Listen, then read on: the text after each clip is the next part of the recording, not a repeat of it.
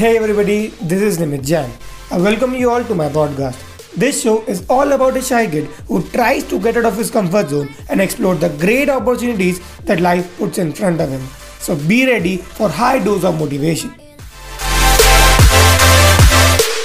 You don't get in life what you want. You get in life what you are. That's why making the most out of your day should be your topmost priority.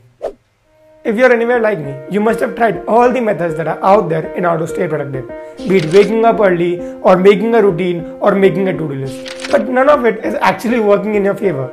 So don't you think there must be something that you must be lacking in because of which the method that was supposed to make you productive isn't actually making you one? The answer is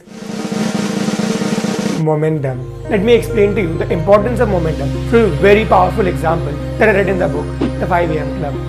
The amount of fuel that the rocket requires in the first 30 to 40 seconds of its taking off is much more than the fuel that it requires to do the whole journey. The whole freaking journey.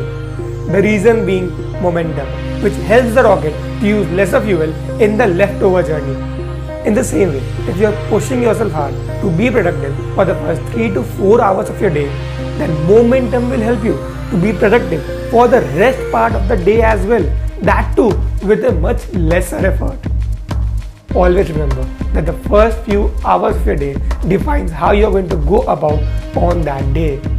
Therefore, when you wake up late, you think of yourself as a waste man, which stops you from thinking that you can be productive on that day how many times have you faced those situations when you were trying to concentrate on your work, but that regret of wasting a lot of your time was killing you from inside?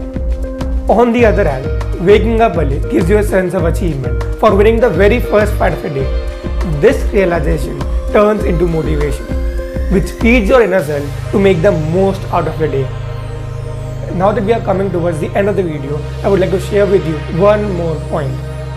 The point is, don't regret no matter how much time you might have wasted in the earlier days, that is not going to be helpful for you if you are thinking of it right now.